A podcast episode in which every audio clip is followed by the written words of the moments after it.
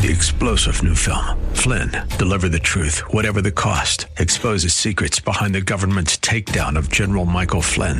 Flynn knew what the intel world had been up to. He ordered the first audit of the use of contractors. This set off alarm bells. He told the truth. He was the most dangerous person for Donald Trump to hire. They had to get rid of Flynn. Flynn, deliver the truth, whatever the cost. Available now. Watch it today. Go to salemnow.com. Salemnow.com. Real Life Radio is a service of River City Community Church. Grace and peace to you, and welcome to Real Life Radio with Pastor Sean Azaro of River City Community Church right here in San Antonio, Texas. This is a church that exists to help people like you find the real life you were created for. And we're just going to go ahead and say it. Pastor Sean today is going to talk about money, but it's not going there. Get ready for some biblical wisdom and application as we're in a series called The Contrarian's Guide to Real Life. And the notes to this message are available right now for free at reallife.org, along with the complete podcast of this series. Again, that's reallife.org. Thank you so much for tuning in, and this is Real Life Radio. So, right now, we are going to get back to the Contrarian Guide to Real Life. And t- this morning, we're going to get crazy contrarian, okay?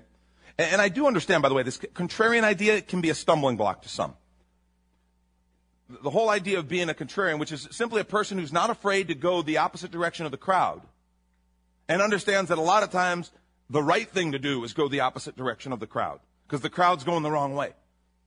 This is a tough idea because we overall have been trained and raised to fit in. We want to fit in. We want to be accepted. We think Jesus died on the cross to make people nice. He didn't. He did die to save souls. He did die to transform us spiritually. He did die to make people who were full of the Spirit love, joy, peace, patience, kindness, goodness, gentleness, meekness, faith. He did do that. But it's a whole lot more than people who kind of fit in and don't offend anybody. No, in fact, Jesus said, He said, I didn't come to bring peace. I, it's like, but your name is the Prince of Peace. It's, you're called that in the Bible.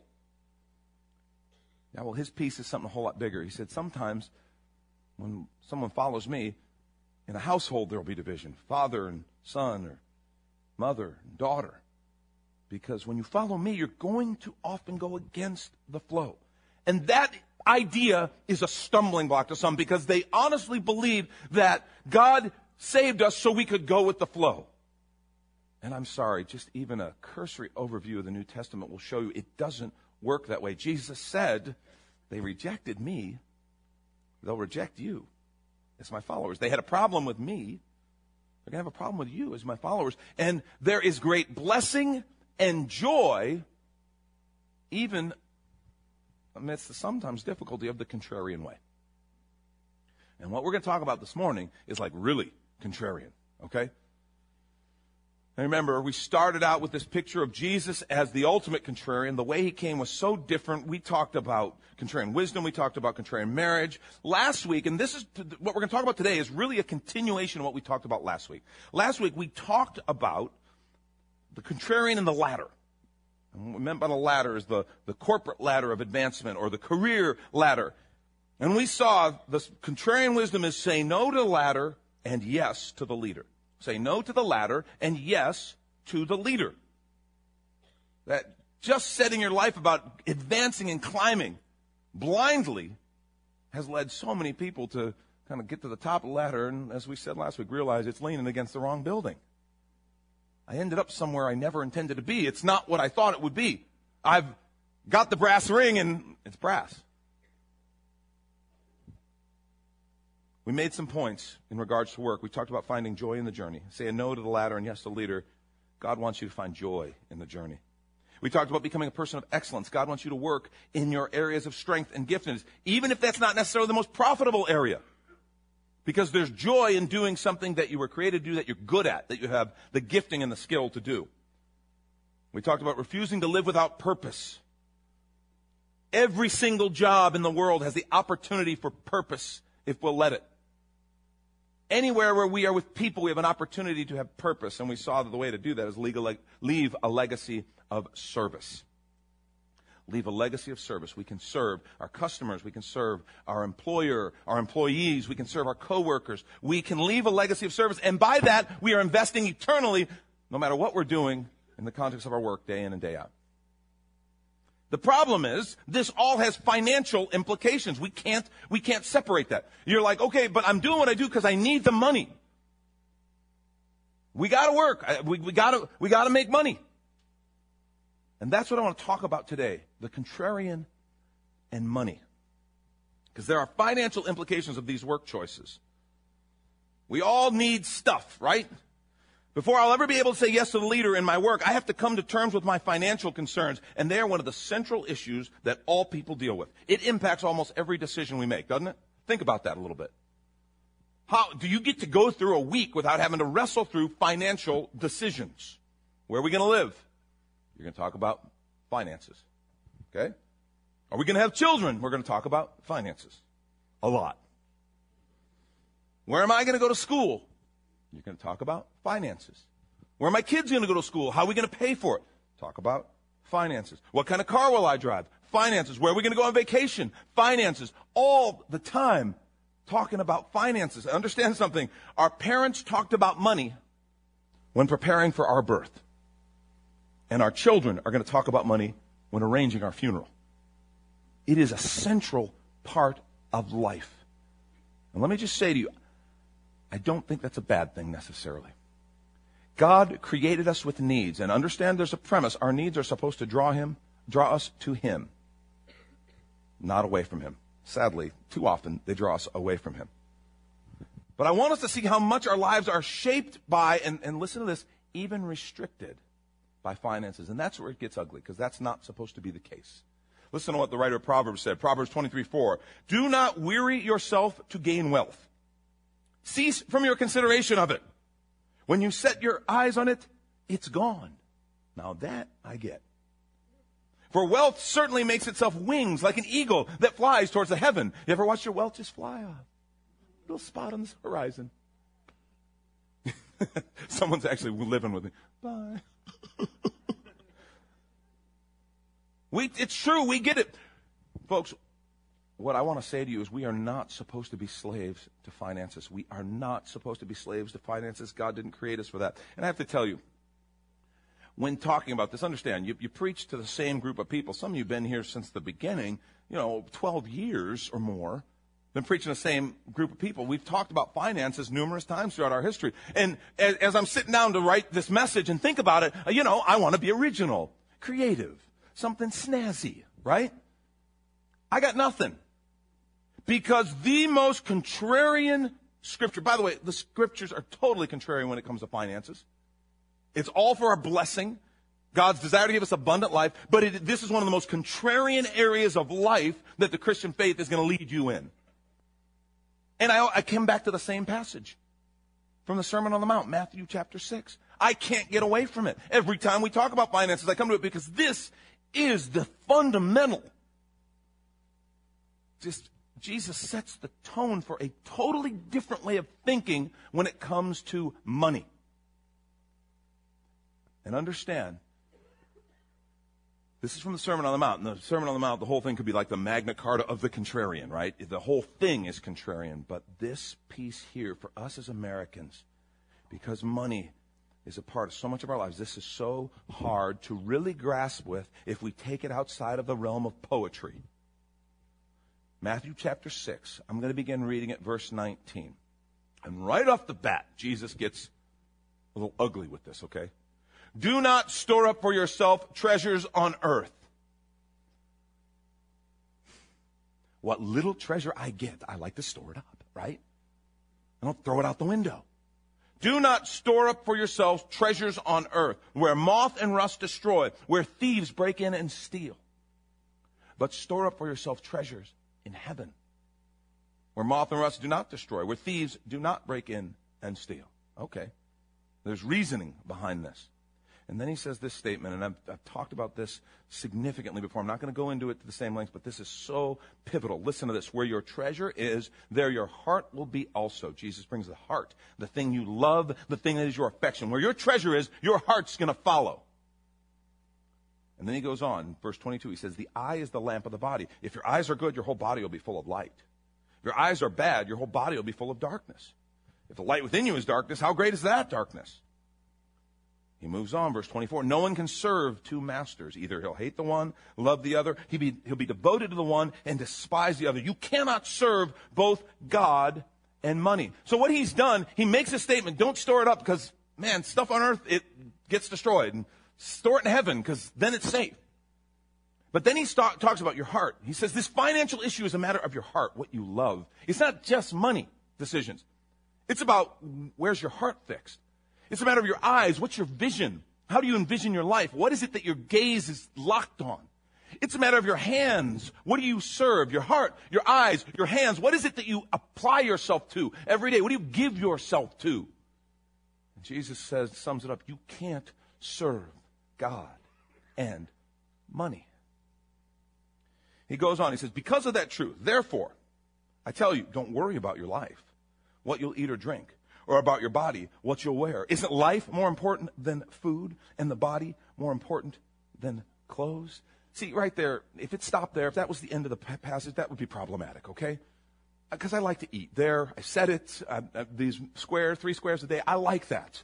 You know, I, I think about food sometimes. And, uh, you know, I need to wear clothes. That's not for me, that's for you. I mean, other people, they want me to wear clothes.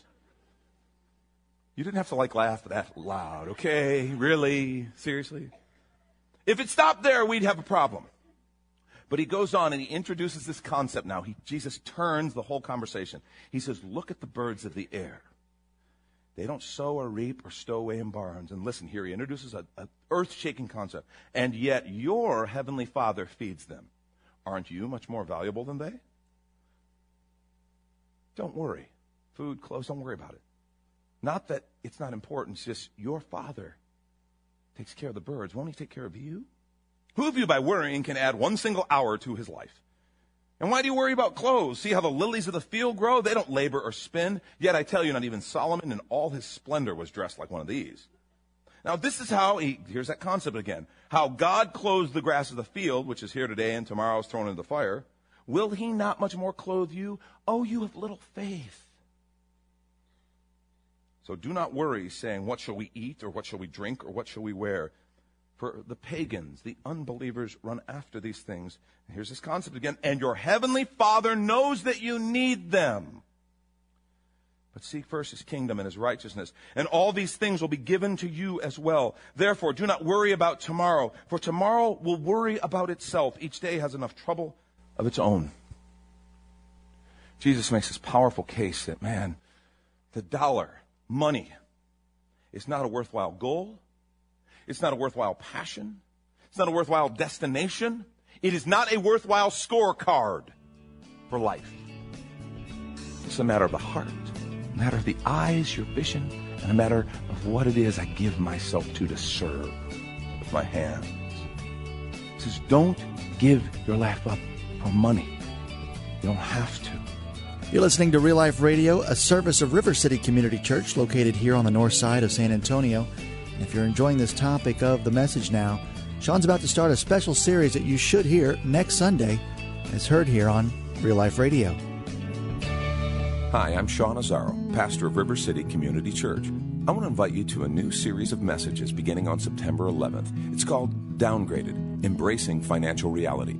Our nation recently went through a financial downgrade that has shocked our markets as well as a whole lot of people. Financial problems aren't just a government thing, they impact individuals and families as well. We're going to address the things that got us here, as well as some great biblical wisdom that'll get us out. River City is a church for real life, and this topic is as real life as it gets. Don't miss this series of messages called Downgraded Embracing Financial Reality, starting on September 11th. River City is located one half mile inside of 1604 on Redland Road in Jones Maltsberger. Sunday service times are 8, 9:30, 11:15, and of course our 111 coffee house service. At 11:15, we even have translation headsets for our Spanish-speaking friends. River City is a multi-site church and also has campuses in New Braunfels and Northwest San Antonio. Go to reallife.org for more information, and we'll see you on the road to real life. Welcome back, and we return to Pastor Sean Azaro of River City Community Church, and this is Real Life Radio. We understand that money, folks, is paper, isn't it? I have some money here. You didn't think I had money, did you?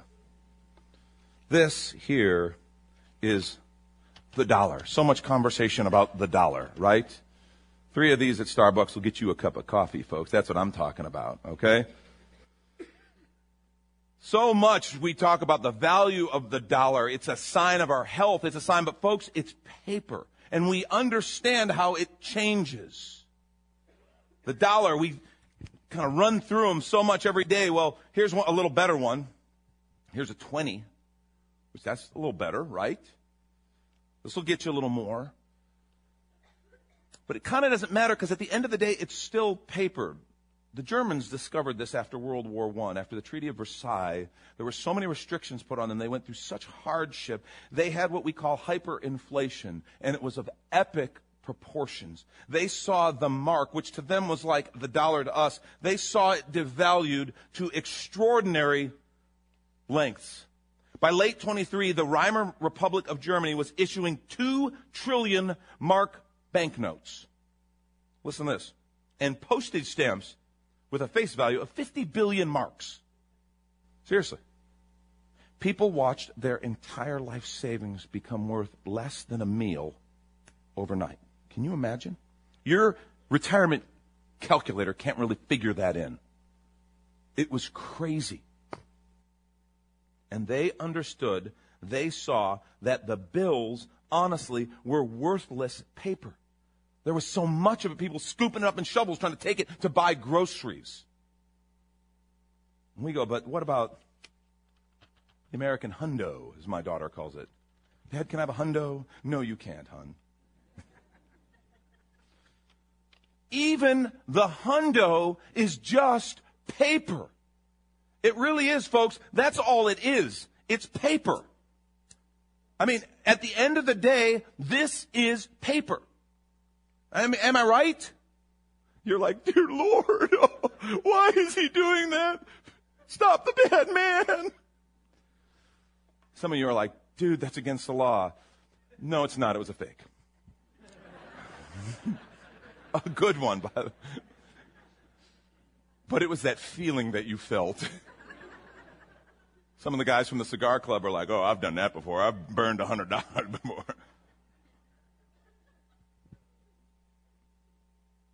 Yeah, I, by the way, I'm going to be watching Lydia from our graphics department very closely. She did a very good job. That is not counterfeit, by the way. Technically, that is what's called a fake. It is signed by Elvis Presley and Michael Jackson.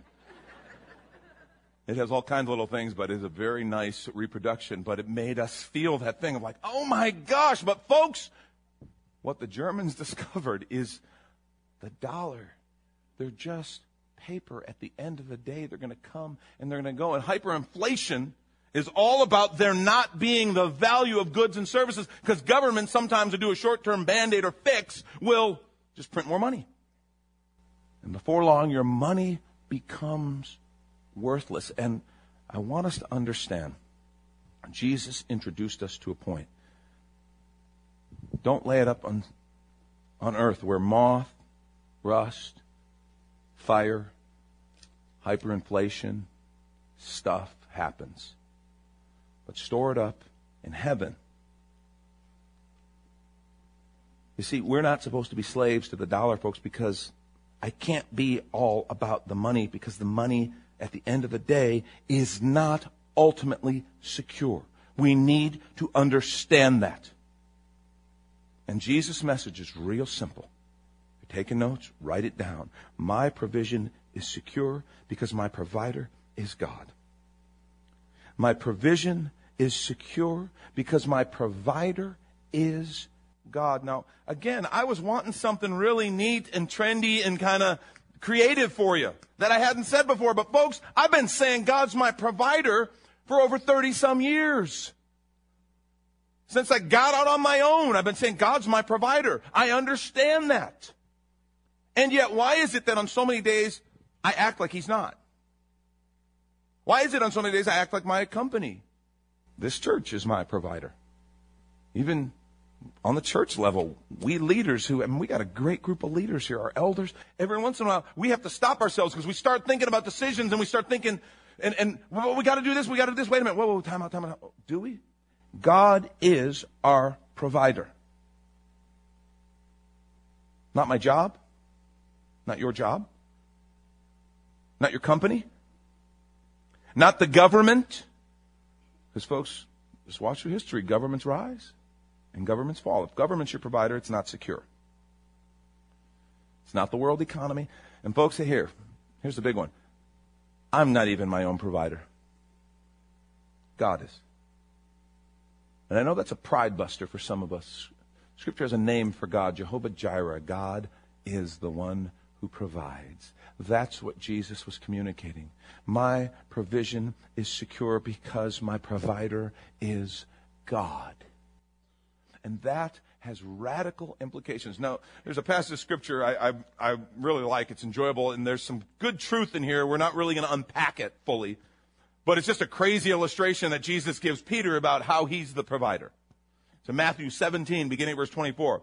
After Jesus and his disciples arrived in Capernaum, the collectors of the two drachma tax came to Peter. It was a temple tax. And they asked, Doesn't your teacher pay the temple tax?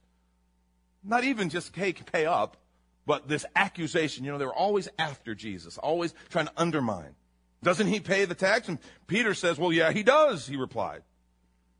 Now, when Peter came into the house, Jesus was the first to speak. It's interesting. Peter didn't even bring this up. He's running to tell Jesus, and Peter and Jesus kind of beats him to it. Jesus was the first to speak. What do you think, Simon? He asked. From whom do the kings on earth collect duty and taxes? From their own sons or from others? Well, from others, Peter answered. The sons are exempt. By the way, there's a neat idea of what Jesus is saying and some of the, the old requirements of the law and the difference when we are sons. And he's bringing this redemption is about sonship. We're sons and daughters of the king, not just kind of him doing a service for us. It's a relational connection. The sons are exempt, Jesus said to him. And then verse 27 But so that we may not offend them, go to the lake, throw out your line. Remember, Peter was a fisherman. Go to the lake, throw out your line, take the first fish you catch, open its mouth, and you'll find a four drachma coin. Take it and give it to them for my tax and yours. That's awesome. Jesus could just have kind of pulled out four coins, right? If he can arrange for it to be in a fish's mouth, he could probably arrange for it to be in his pocket. But that didn't have near the pizzazz and the style. He really got style points for this one. I mean, think about that. He's what he's illustrating is Peter. You're worried about so many things. I'm your provider, Peter, and I'm really creative and really powerful. I'll take care of you. So Peter goes, he fishes, and there's the coins in this fish's mouth, and the fish is like, thank God you came along. Never think of it from the fish's perspective, did you? My provision is secure because my provider is God, folks. This is practical. This is real. This is contrarian. This is alarming. This is going to take you totally different directions in life. This requires some decisions. Seriously.